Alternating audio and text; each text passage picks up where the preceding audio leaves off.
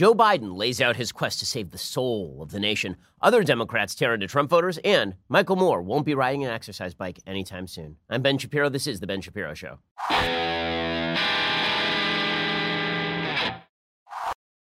That Michael Moore line right there, that actually is not really a joke. He actually says he's not going to ride an exercise bike anymore, to which the question becomes, what? Was that ever a thing? Don't you have to ride it once to not ride it again? But in any case, We'll, we'll get to the news in just one second. First, let's talk about how you need a suit that actually does fit you. You can go to the department store, you can pick up a suit, and the truth is, it'll probably hang off you like a curtain. Instead, what you need is a suit that is made to measure for you, a suit that is made to order for you, just like James Bond. You want a suit that makes you look awesome. And this is where Indochino comes in. I know because I have an Indochino suit. They make suits and shirts to your exact measurements. Your Indochino suit, it's made for you. They have attention to detail. It beats any department store. If you're in the middle of planning a wedding, actually, this is really good. They have a lot of options for people looking to outfit their wedding party. So here's how it works. You can visit one of their showrooms. Indochino has over 40 showrooms in North America. A stylist will then take your measurements personally. I've done this before. I went down to Santa Monica and did this. It's really terrific. It does make you feel like you're on Savile Row in, in London or something. It's really awesome. You can measure it at home otherwise and shop online at Indochino.com. You can choose all the personalizations the fabric, inside and out, lapel, lining buttons. You can even write your own monogram. Indochino professionally tailors your suit and then mails it to you in just a couple of weeks. This week, my listeners can get any premium Indochino suit for just 369 bucks at Indochino.com when you enter Shapiro at checkout. That is 50% off the regular price for a made-to-measure premium suit. Plus, shipping is free. Indochino.com, promo code Shapiro for any premium suit, 369 and free shipping. Incredible deal. Premium made-to-measure suit. Doesn't get better than that. Going to be much better than anything you get off the rack. Once you go custom, you don't go back. Go check them out. Indochino.com promo code Shapiro. Okay, so right now, the question as to whether President Trump is reelected is largely not about Trump. Trump is just what Trump is. And as we'll see, that ain't changing for both good and ill. And when it comes to winning suburban women, when it comes to winning the swing states, the polls show that President Trump's personality, contrary to the popular opinion on the right, his personality is not going to help him win the election. His personality is a real detriment to him in the 2020 election. There's a new poll out from, New, from, from Pennsylvania. This is a state that he actually needs to win. And contrary to popular opinion, he is just getting blown up in Pennsylvania. His Pennsylvania poll numbers are awful. The, the current Pennsylvania poll numbers have him underwater by nearly 20 points in terms of favorable and unfavorable. Trump 39 favorable, 58% unfavorable, 52% strong unfavorable. Only 38% of people in Pennsylvania say that Trump deserves reelection. 61% say that it's time for a change. Now, maybe that changes once the Democrats pick their person. And this is what Trump is hoping. And so this is why I say the 2020 election is not going to be really about whether Trump can change his stripes because he ain't changing. And I think that everybody knows this at this point. We can be very hopeful about his character and how he chooses to feature it in the campaign. And then we can be realistic, which is that he's going to tweet out dumb stuff. He's going to say things that offend a lot of people. He's going to hit some of the right targets, and the right will cheer. But he's not going to win over anybody new unless he is able to downplay the aspects of his personality that so many people find off putting. And right now, that's a problem for him. It's a serious problem for him, as we'll see. So the Democrats then are left with a choice. And the choice is are we going to be fully crazy? Are we going to let Trump drive us nuts? Are we going to castigate anybody who ever voted for Trump as evil and terrible? Are we going to castigate current day Trump voters, people who are thinking about voting for Trump in 2020? Are we going to castigate those people as racists and white supremacists who don't care about racism, as people who don't care about shootings at El Paso Walmarts? Or are we going to restrict our fire just to the candidate on the other side? And this is largely the divide between Joe Biden and the rest of the left. It's why Joe Biden in all of the national polls does pretty well against President Trump. And it's why Trump is basically running even with every other Democrat. Because Biden apparently is the only Democrat in the race who seems to have any sort of understanding that you can't just alienate half of the American population by calling them white supremacists and then hope to win the presidency. You can't just call everybody deplorable and then hope to win. Now, do I think that Biden will be able to maintain that stance? I have my doubts. I think that he might slide right back into what the rest of the Democrats have been saying. But Trump's greatest hope lies in the Democrats showing their true stripes, showing their true stripes. His best hope lies in the Democrats revealing that what they actually believe is the same sort of stuff as the radical left, and that really the two are tied at the hip.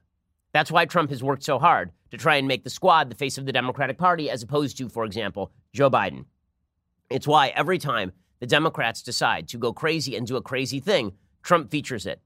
Because the more radical Democrats appear, the more people may be willing to overlook Trump's personal foibles and personality quirks, to say the least, and character flaws, and vote for him just because the Democrats are so alienating. So we bring you the most alienating Democratic talking point of the day. So this started a couple of days ago when Joaquin Castro decided that it would be a wonderful idea to simply post the names and addresses, not not addresses, but the names and workplaces and and careers of people in his district who had donated to President Trump. And then he said oh, it wasn't meant to intimidate. It wasn't meant to intimidate all of these people. It was just meant to shame them, really. Okay, obviously it was meant as an intimidation tactic. It was really ugly. It was really disgusting. And in today's political environment, it was unjustifiable on any level, which is why Joaquin Castro couldn't justify it. He appeared on MSNBC and he had no good comeback to, dude, you're actually putting people in danger. You're putting people's faces in front of other people who want to hurt them for supporting the current president of the United States. As it turns out, Joaquin Castro is also an idiot. Six of the Trump donors that Joaquin Castro tried to shame also gave money to him and his brother Julian, according to the Washington Examiner. According to the Examiner, in attempting to embarrass constituents who donated to President Trump, Texas Congressman Joaquin Castro appears to have overlooked the fact that six of those he named also gave cash to him and his twin brother, 2020 Democrat Julian Castro. Shocker. So this all started a couple days ago, right? Julian Castro did this. And then Joe Scarborough came out and said, This is a great idea. We need to shame everyone who ever gave to Trump. If you gave to Trump at any point in the recent past, that any time, then this means that you are a white supremacist who doesn't care if people get shot in an El Paso Walmart for being Latino. And this is the pitch. And many members of the media started parroting this. Well, there's nothing wrong with all this. Nick Confessore, a reporter at the New York Times, started actually tweeting out yesterday the, the associations between companies and their shareholders. Why? Because yesterday there was a big blow up, a big blow up about exercise bikes. Now you ask yourself, what the hell does exercise bikes have anything to do with anything? Well, good thing you asked. I will tell you. According to Fox News, Stephen Ross, owner of the NFL's Miami Dolphins, fired back Wednesday at critics of President Trump, defending his plans to host a fundraiser for Trump on Friday at his Hamptons home on New York's Long Island. Trump himself is expected to attend the event, at which donors can have their photo taken with the president for 100 grand or attend a private roundtable discussion with him for $250,000. Okay, so what's the problem? He's just a Trump donor, right? Well, it turns out that he is also the chief investor in Equinox and SoulCycle, which are two fitness brands that are sort of upper end and very trendy among, I'd say, the coastal set. It's funny, there's sort of a hierarchy in Los Angeles in terms of the gyms that are out here, and everybody knows that the gyms are not really ordered by the niceness of their facility, but by the attractiveness of their people. Meaning Equinox and SoulCycle, people who go to Equinox and SoulCycle are the people who bike every day. They do spin classes. They're the people who are the most attractive. A lot of Hollywood stars use Equinox and SoulCycle. Very socially conscious company, meaning an SJW company that likes to virtue signal about LGBT issues, for example. Very, very social justice oriented, left leaning company in terms of its corporate practices, Equinox and SoulCycle.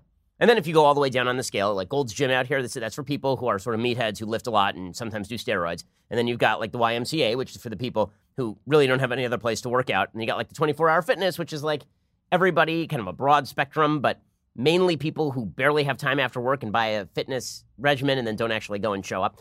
So Equinox and SoulCycle is like the top of the food chain for gyms in Los Angeles. Now, the left has now called for a boycott of Equinox and SoulCycle. So they're not going to go to their spin classes to beat the to, to harm the cons or something. So we're gonna we're gonna we're gonna hurt the cons by not going to SoulCycle. Fine, don't go to your spin class. See if I care. Why would I possibly care whether you go to your spin class? And by the way, if you actually think that Stephen Ross, who owns the Miami Dolphins and is worth probably a billion dollars or more, that he deeply cares whether you go to his spin class that he doesn't associate with, he doesn't. Yeah, this is idiotic.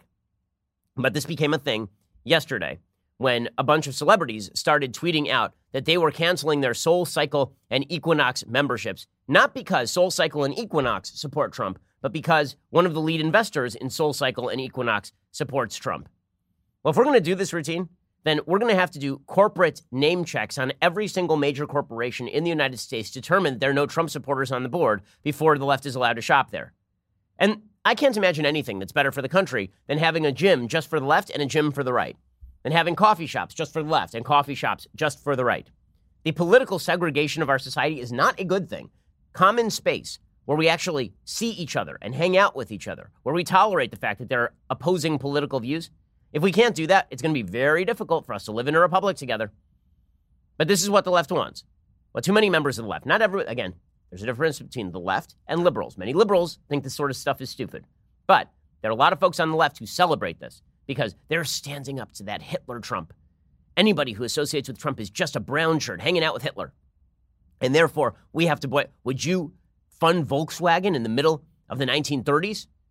Well, Trump isn't Hitler. People who support Trump aren't Nazis. If you think they are, then honestly, you should be the one picking up a gun, presumably, because if Nazis are running rampant across your country and are actually in power, shouldn't you do something more than boycott Soul Cycle over it?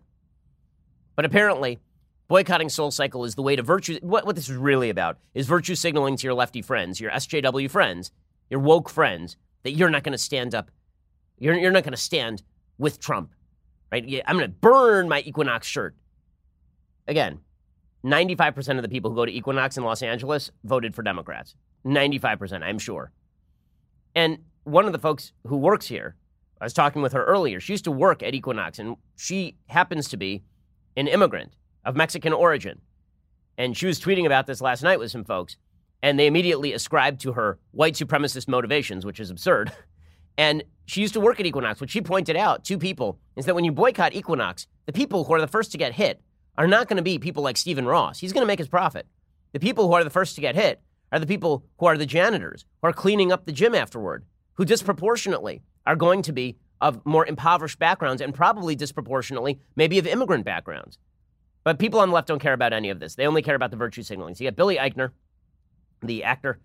Uh, he, he tweeted out, Hey, Equinox, what's your policy for canceling memberships? Once a member finds out your own owner is enabling racism and mass murder, because Trump is enabling racism and mass murder, and thus anybody who funds Trump is enabling racism and mass murder. That's the idea from Billy Eichner. Okay, then you have Chrissy uh, Teigen, the wife of John Legend, and she, she is a singer, correct? Uh, model, model, model. Thank you. Sorry, my so, my awareness of bubble-headed Hollywood celebrities is a little bit out of date. Chrissy Teigen tweeted out, "The gym is my personal hell, but if you're a member of Equinox, perhaps it is time to say peace out, Inox A. I'm still sick, yes, but F Equinox." So all the Hollywood celebs are coming out. F Equinox, we're going to cancel our Soul Cycle memberships. Michael Moore tweeted out yesterday that he was going to cancel his membership at Soul Cycle, which, I mean, the good news is that frees up like three seats at Soul Cycle. I mean, it, it, this is this is all absurd. It, but not only is it absurd, it's, it's actually very dangerous for the country on a broader level. Now, there's a difference between you cancel your subscription to the New York Times because you don't like the content of the New York Times, or you cancel your association with a with an organization because the organization's policies are against your principles. There's a difference between that and an investor in the organization holds political principles you don't like. I shop at organizations all the time. So do you.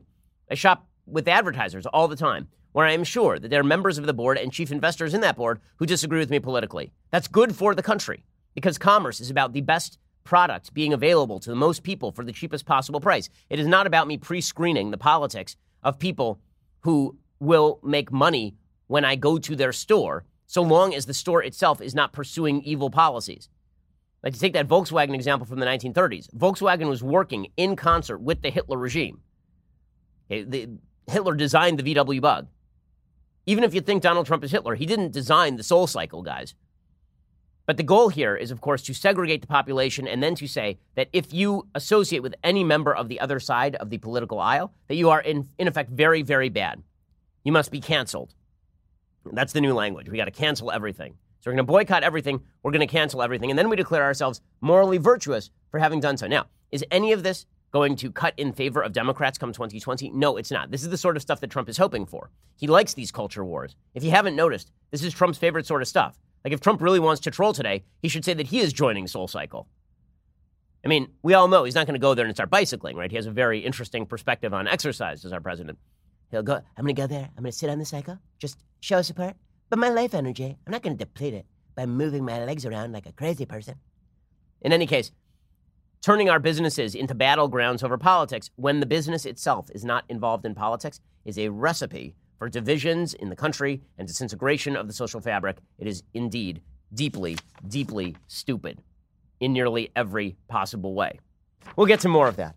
But first, I need to talk to you about nutrition. So, I've been talking to you about Soul Cycle and about fitness. The truth is, go to the gym, get a membership, get more fit. But if you really want to get more fit, if you really want to be more healthy, what you actually need is Noom. Okay, Noom is this fantastic app. I actually have been using it every single day. I started using it maybe three weeks ago, and my goal was to lose maybe five pounds. And in about a month, I've lost about five pounds. I know I really didn't need to. I was already jacked and cut. But let me just explain to you that Noom really helps you get it done, especially if you find it hard to lose weight.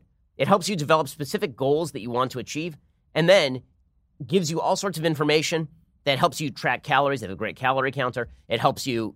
It has part of the app allows you to track your weight, so you can actually weigh yourself every day, and then it keeps track of all of that, so you can see your trend. It gives you new information every day on your diet, tailored to you. They have support groups of people who are doing the same thing that you are doing. It really is fantastic because what Noom is all about is changing your habits. Right? Once you start using the calorie counting app, then presumably you're going to be able to count your calories more easily. It becomes part of your habit and, and it really becomes almost addictive which is good. Being addicted to healthier living and dieting is really really good for you. Noom is based in psychology. They teach you why you do the things you do arms you with the tools to break the bad habits and replace them with better ones. Noom is not a diet. It's a healthy easy to stick to way of life. You don't have to change it all in one day. That's sort of the theme. Small steps make big progress sign up for your trial today at noom n-o-o-m dot com slash shapiro Visit noom.com slash Shapiro to start your trial today. That is noom.com slash Shapiro. It's the last weight loss program you'll need. And I love it. I've recommended it to my parents as well. It's noom.com slash Shapiro. Go check it out. All right. So the Democrats have two choices, as I said at the outset. Choice number one, go with Chrissy Teigen and go with Billy Eichner and start doing this. Everybody who's on the other side is evil and bad and horrible and wrong and racist and white supremacist and likes shootings. Or you could just critique Trump Critiquing Trump is actually a pretty rich vein. As it turns out, Trump is not supremely popular with the American people. Now, he's more popular than he was when he was elected, but he would need to see another spike in his popularity to really put him in safe reelect territory. Right now, he's about 42%, 43% in the public approval ratings. If you were in the 48% range, he'd be a pretty sure bet for reelect. Anywhere under 48, and it's at the very least a toss up, and maybe favors the other side if you're if you're Donald Trump. So the Democrats have that choice. And it seems like pretty much every Democrat, except for Booker, I mean, except for uh, Joe Biden, has decided to go with the, the crazies. So, you know, so Beto O'Rourke from El Paso, he's going around openly just saying that Trump is a white supremacist. Again, you can critique Trump for a lot of stuff. Trump is not a white supremacist. If you think that Donald Trump wants to establish white nationhood and expel all the black and brown people, expel all the Jew, you're in, I mean, this is an insane contention. Trump, Trump says dumb stuff dumb stuff that very often borders on or crosses over into casual racism. That does not make him a white supremacist. He's not a white supremacist. This is absurd. You've been very clear that you believe the president is a racist. Is the president a white supremacist? He is. He, he's also made that very clear. He's dehumanize or sought to de- dehumanize those who do not look like or pray like the majority here in this country. He said, I wish we had uh, more immigrants from Nordic countries because those from Haiti bring AIDS, those from Africa come from shithole nations. Um, he's been very clear about who he prefers to be in this country and who he literally wants to keep out with walls and cages and militarization and torture and cruelty. Okay, that, that, that is such an overplay. Nobody in the United States, by poll numbers, there, there's a percentage, but they're all Democrats. And most people in the middle don't believe that Trump is an actual, honest to God, white supremacist. And that is not something that most people actually believe. The fact that, that folks like Beto are pushing that, that, that's an insane contention. And then Beto goes even further and he says that El Paso is going to happen again if Trump is elected. So I guess that Trump is now in control of all the white supremacists and he's deploying them one by one to Walmarts around the country. And if Trump is reelected, then he's going to really have a field day by, by unleashing them on Hispanic people across the country, according to Crazy Beto. How worried are you that with Donald Trump still in the Oval Office, something like this will inevitably happen again? It will happen again because what happened in El Paso is not an isolated incident after the president warned of caravans, you had somebody go into the Tree of Life synagogue in Pittsburgh, um, warning of caravans. Um, you had the mosque in Victoria, Texas, burned to the ground on the day that Trump signed his executive order seeking to ban Muslim travel to the United States. So there are very real consequences to his words, to his tweets, um, to to the racism that he fans. Okay, just I'm sorry, this is ridiculous You can't predict when evil people are going to do evil stuff. There was a white supremacist during the administration of Barack Obama who walked into a Holocaust memorial in Washington, D.C., and tried to shoot it up. There, there were riots in Ferguson and Baltimore. If Beto can predict events with this sort of accuracy, dude should get in on the stock market and really blow up that fortune of his that he inherited. Because this is, this is the sort of nonsense. If you elect us, then we'll stop shootings. But the other side is, is this making the rhetoric better? Is this making the country better? Again, we should, I've been saying all week long, I've been saying for years, we should all be able to unify on the notion that white supremacism is evil and that mass shootings are evil. But there are many Democrats like Beto who don't want to do that for political purposes. Cory Booker did this in a softer way yesterday as well. And he drew this binary between agree with me and be a white supremacist supporter. So he's speaking at a historically, I believe it's a historically black church in Charleston, South Carolina. In any case, here was, here was Booker trying to draw a binary between everybody who agrees with Cory Booker and white supremacists. The real question isn't who is or isn't a racist but who is and isn't doing something about it.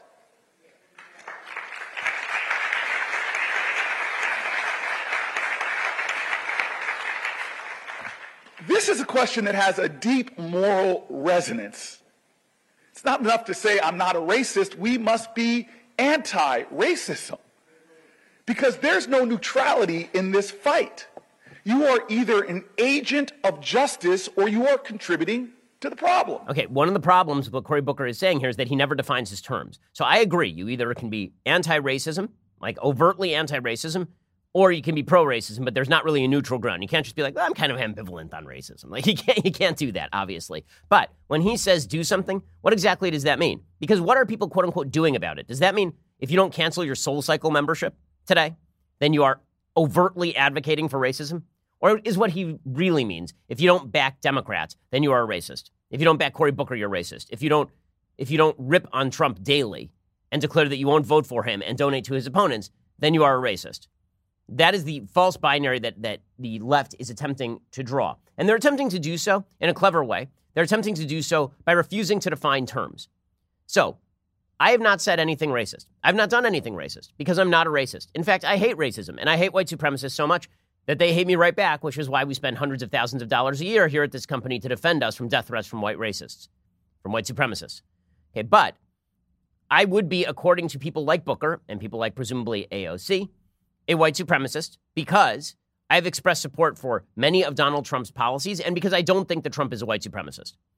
So, what the left likes to do is throw out terms like white supremacist without actually defining them, just like they wouldn't define alt right back in 2015, 2016. The alt right was a threat in 2015 and 2016. They happen to be disgusting today, but there's an actual definition as to what alt right means. It is the ideology of folks like Richard Spencer. It's the ideology of folks like Vox Day, people who have suggested that there is innate biological difference between the races such that some races are inferior and some races are superior right? That is the that is the nature of white supremacy. That is a definition that I just gave you.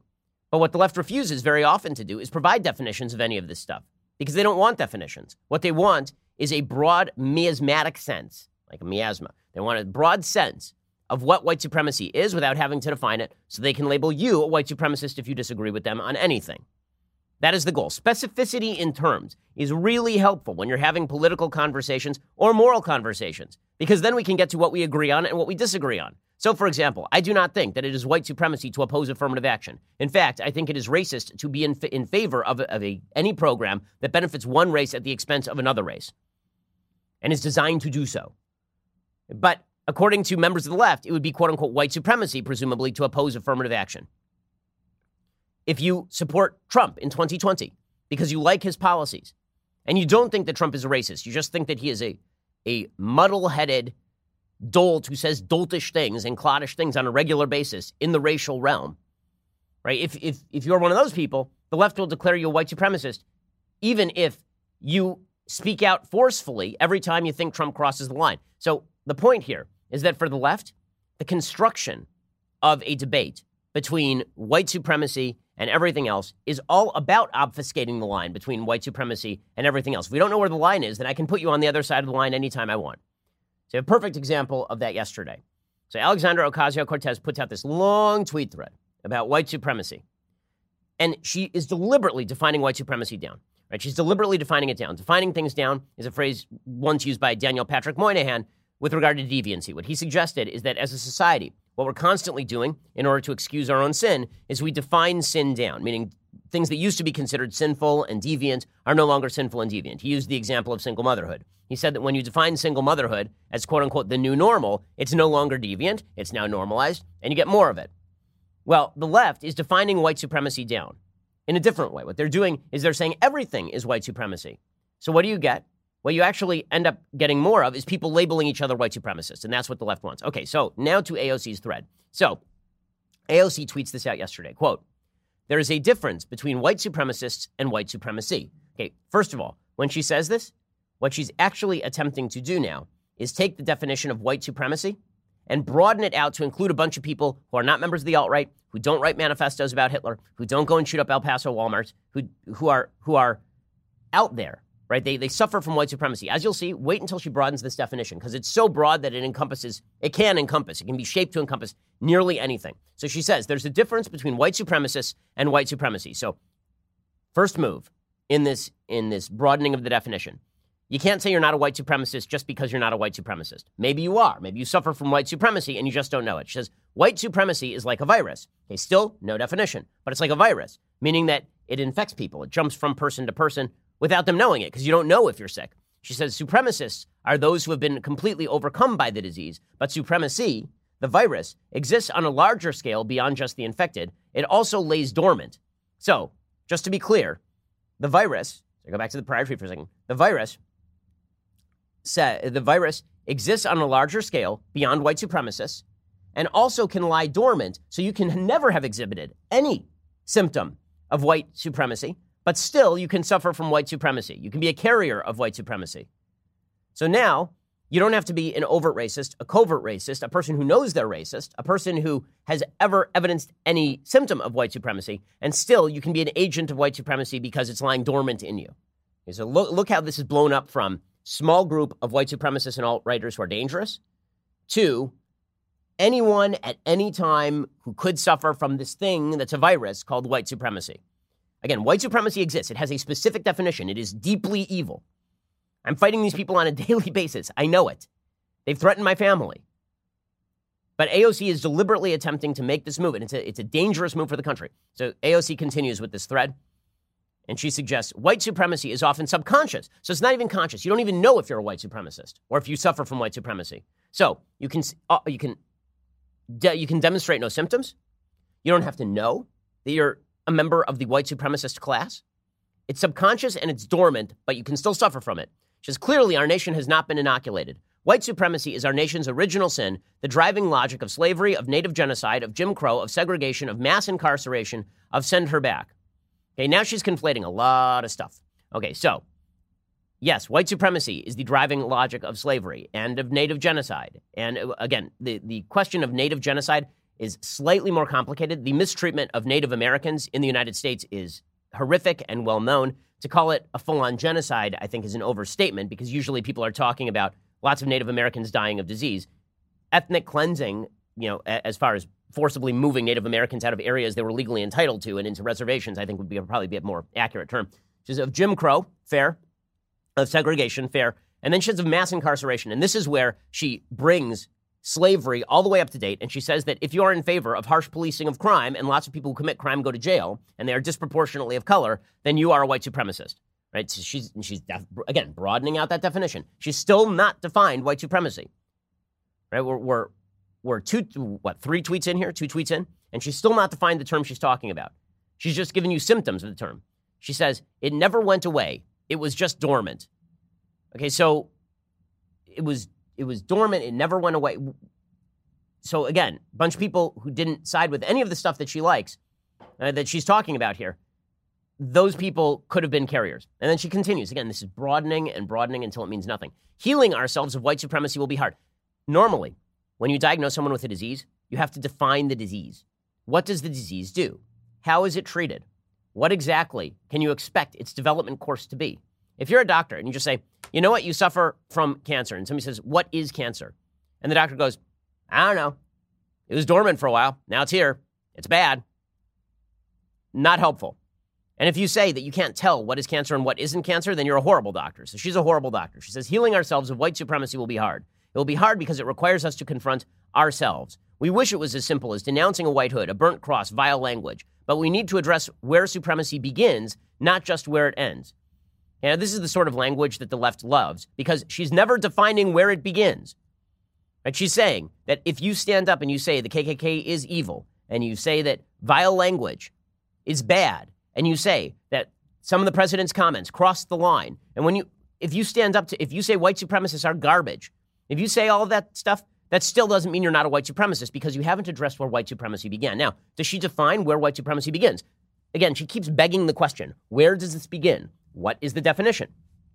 This would be important, again, if you're going to diagnose the transmission of a virus and you're going to explain how to prevent the virus. Shouldn't you do that at some point?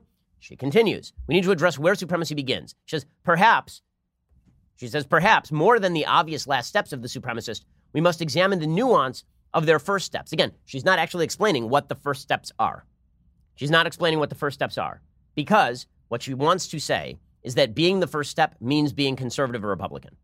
That's what she wants out of this. In the end, the place that she doesn't actually say out loud, but where she wants to go, is that if you are against affirmative action, if you believe in, if, if you're against criminal, criminal justice reform, for example, if you believe that police forces across the nation are not systemically racist, if you believe that America's legal institutions are not institutionally racist, that the legacy of racism and slavery obviously has after effects because history always has after effects into the present, but that America is, under its current legal regime, the fairest nation in the history of the world with regard to race.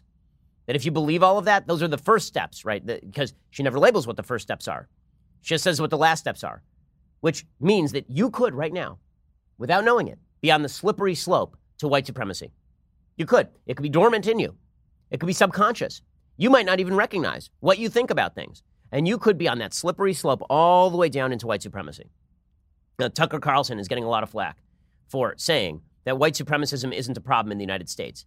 On my radio show yesterday, I criticized him for it. I think that he is absolutely wrong. White supremacism is, of course, a problem in the United States. And Tucker was trying to make the statistical case that there aren't that many white supremacists in the United States. And that is statistically true. But there, statistically speaking, weren't that many ISIS members in the United States. That was a problem. White supremacism is, in fact, a problem. But what AOC is doing here by suggesting that white supremacy is everywhere is just as much of a problem because instead of underplaying it, she's now suggesting that what, 60, 70, 80, 300 million Americans are secret white supremacists and don't even know it?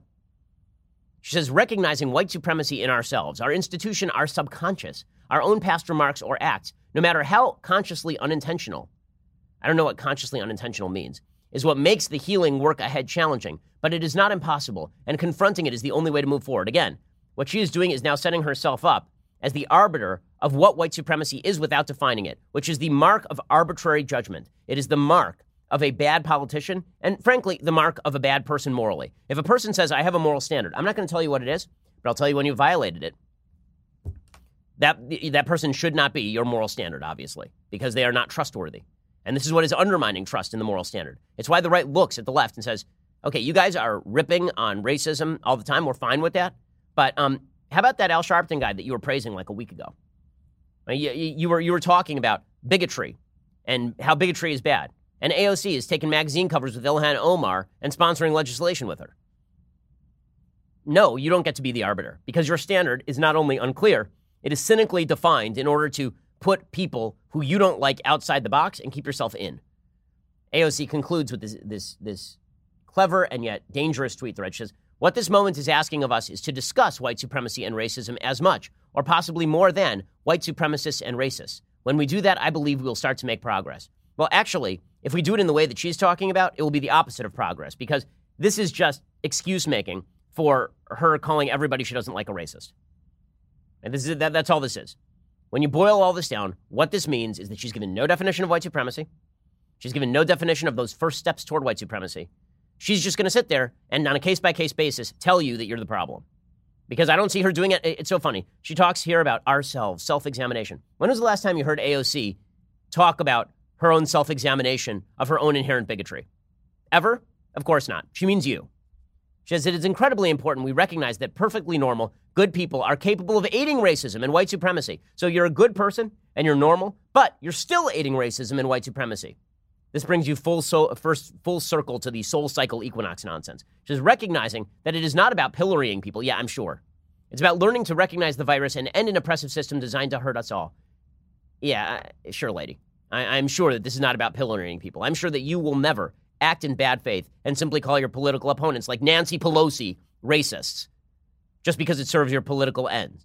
I'm sure that you will engage in deep self reflection today about your own bigotry and helping out Ilhan Omar. I'm sure.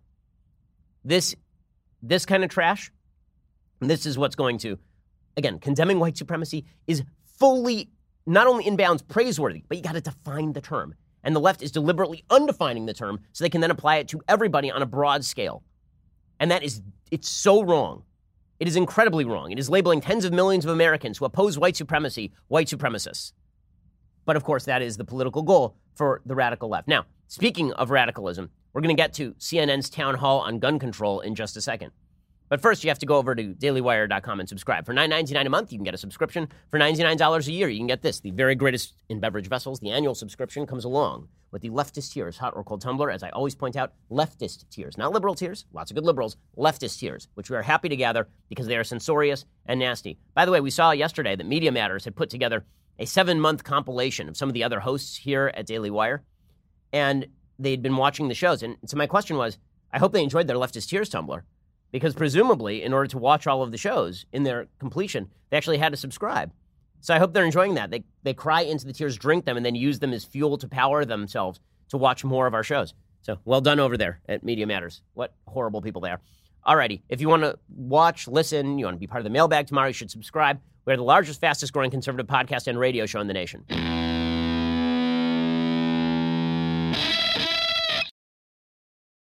So, speaking of radicalism, last night CNN does another one of these CNN town halls, and the NRA didn't participate because why would they? Last time there was a CNN town hall on guns, it was the Parkland town hall. Dana Loesch was brought forth so that people could shower her in rotten tomatoes, and Marco Rubio was brought forth so that members of the audience could suggest that he had committed a mass shooting. Well, Chris Cuomo, the stupider of the Cuomo brothers, he decided that he was he was going to host this thing. And Chris Cuomo knows less than nothing about guns. I mean, he really knows nothing. Normally, when you have somebody moderate a town hall on a topic, they should know a thing about the thing they are talking about. But that is not a prerequisite of having a job at CNN. How do I know this? Because Chris Cuomo tweeted out this morning about the Second Amendment. And he's been tweeting this kind of stuff incessantly. It's just ridiculous. 24. Uh, Chris Cuomo tweeted out Do you remember what the Second Amendment was created for? That there was no individual right contemplated until Scalia read it in?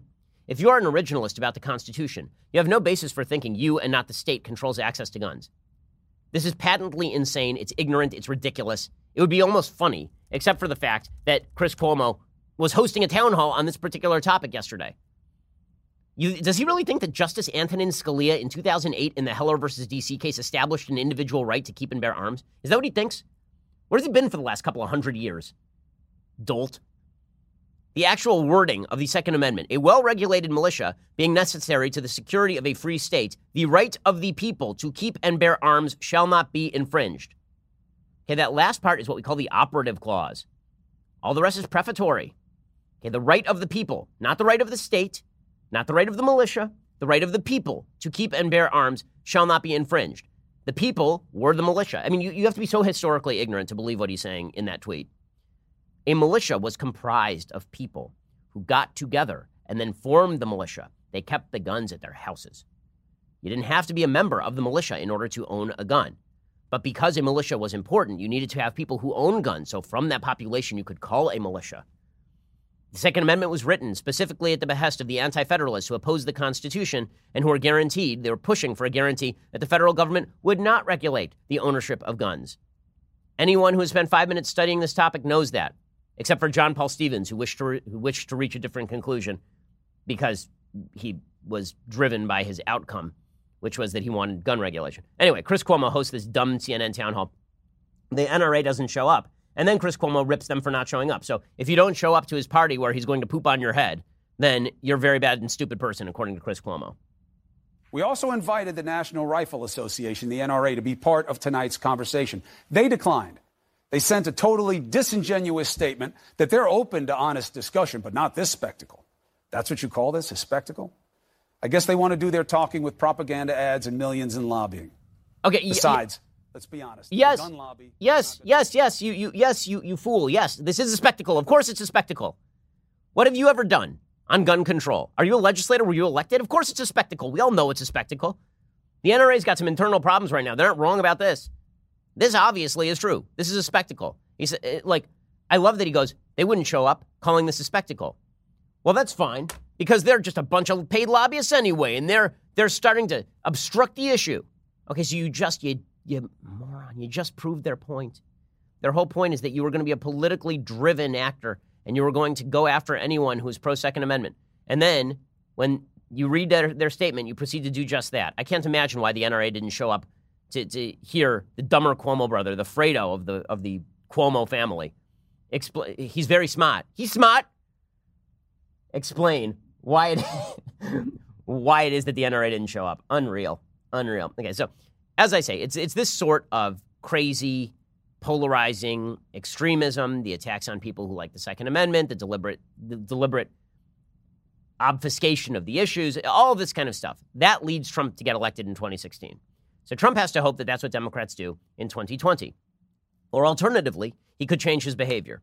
Well, this is the part where I say Trump is not going to change his behavior because Trump isn't going to change his behavior. So he visited Dayton and El Paso yesterday, and that was fine. And he kept it pretty much on the down low, which is how it should be. Okay, this is not a photo op. Then he proceeded to release a bunch of photos of himself in Dayton and in El Paso when he could have just quietly done it. I remember George W. Bush quietly going to Iraq, for example. George W. Bush used to quietly go to Walter Reed. It was very nice. Obama never used to do this, and I used to criticize Obama for it. Then Dan Scavino, the press, the comms leader over at the White House, he tweeted out President Trump with the incredible medical staff at Miami Valley Hospital in Dayton, Ohio today. Some extremely powerful moments throughout the entire visit with so much enthusiasm and love, contrary to what the Trump hating Dems would ever share or say. And then he followed that one up by calling the president a rock star. He said the President Trump is a rock star for going here and was treated like a rock star. Okay, is that really your pitch? Like you went to a place where people just got shot in a mass shooting and they all loved seeing their great president because he's like a rock star? I'm sorry, the, the appeals to Trump's ego are not going to help him. They're not going to help him win re-election. It's also not going to help him win re-election when the president heading out to El Paso and Dayton decides to tweet out about how Beto has a phony name and Beto is the worst, and tweets out about Sherrod Brown, talks about how his hospital visit was totally misrepresented. It underscores a feeling that a lot of Americans have, which is that the president is actually a petty man and that the president lacks moral fiber. This is why I say that if the Democrats could just act sane, they'd be in pretty good shape for 2020. If, however, they decide that they are the party of boycotting Equinox and leading CNN town halls where they rip into gun rights, and that everybody who opposes them is a white supremacist, then Trump will win re-election.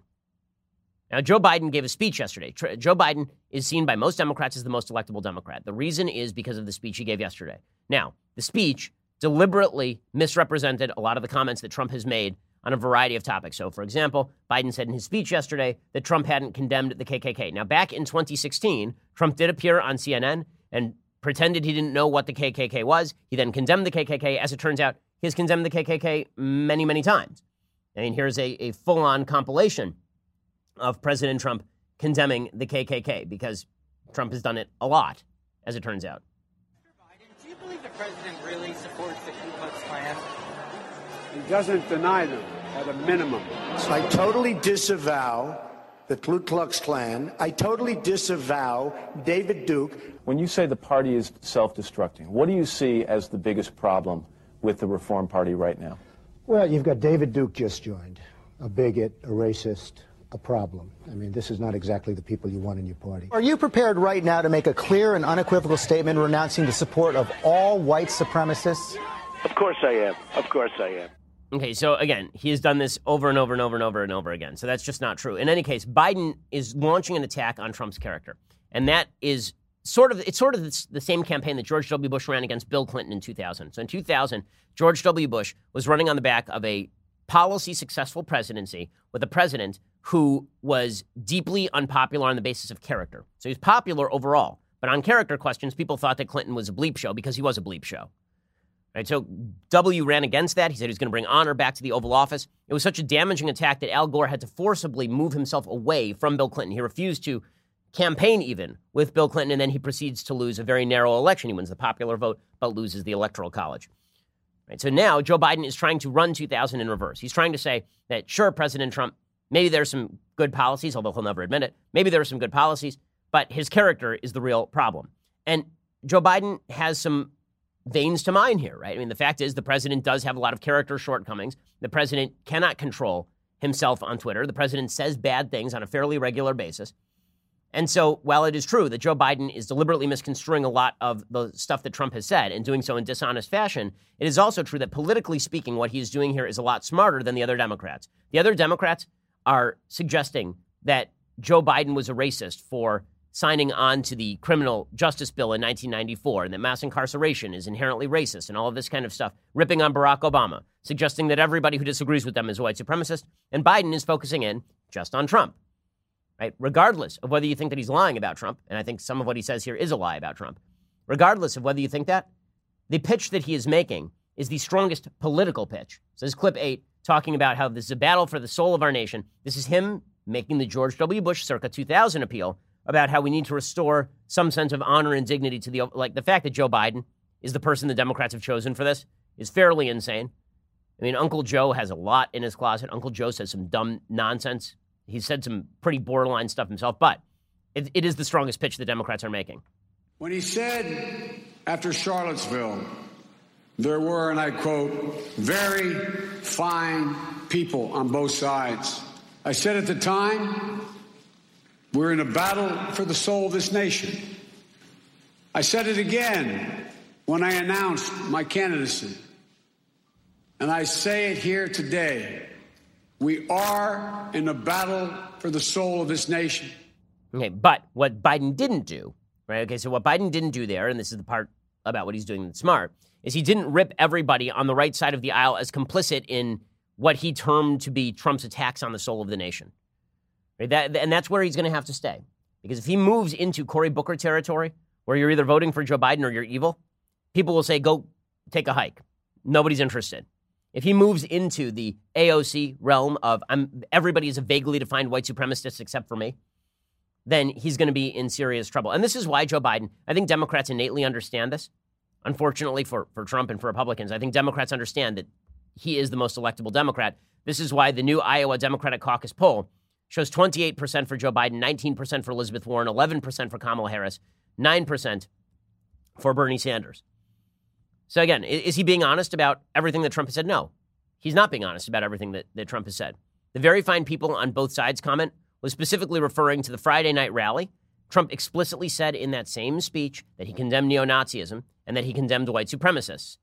And then he made up in his head some weird group of people who were marching with the marchers who, for some reason, were good people, but they were there at the Unite the Right rally, which was absurd and gross and ridiculous and morally reprehensible.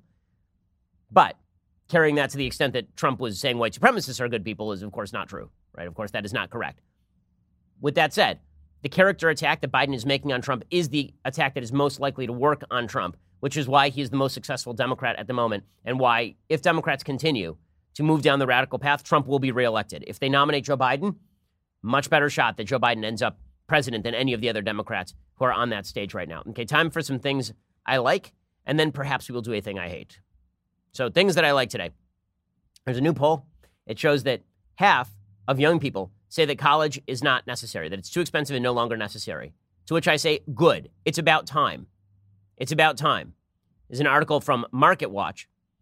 They say that there's a study surveyed over 3,000 U.S. teens and adults, including approximately 1,000 Generation Z, 1,000 young millennials, and 1,000 parents. About one in five Generation Z and young millennials say they may choose not to go to college. Many others see a less conventional path through education as a good idea. Over 30% of Generation Z and 18% of young millennials said they have considered taking a gap year between high school and college.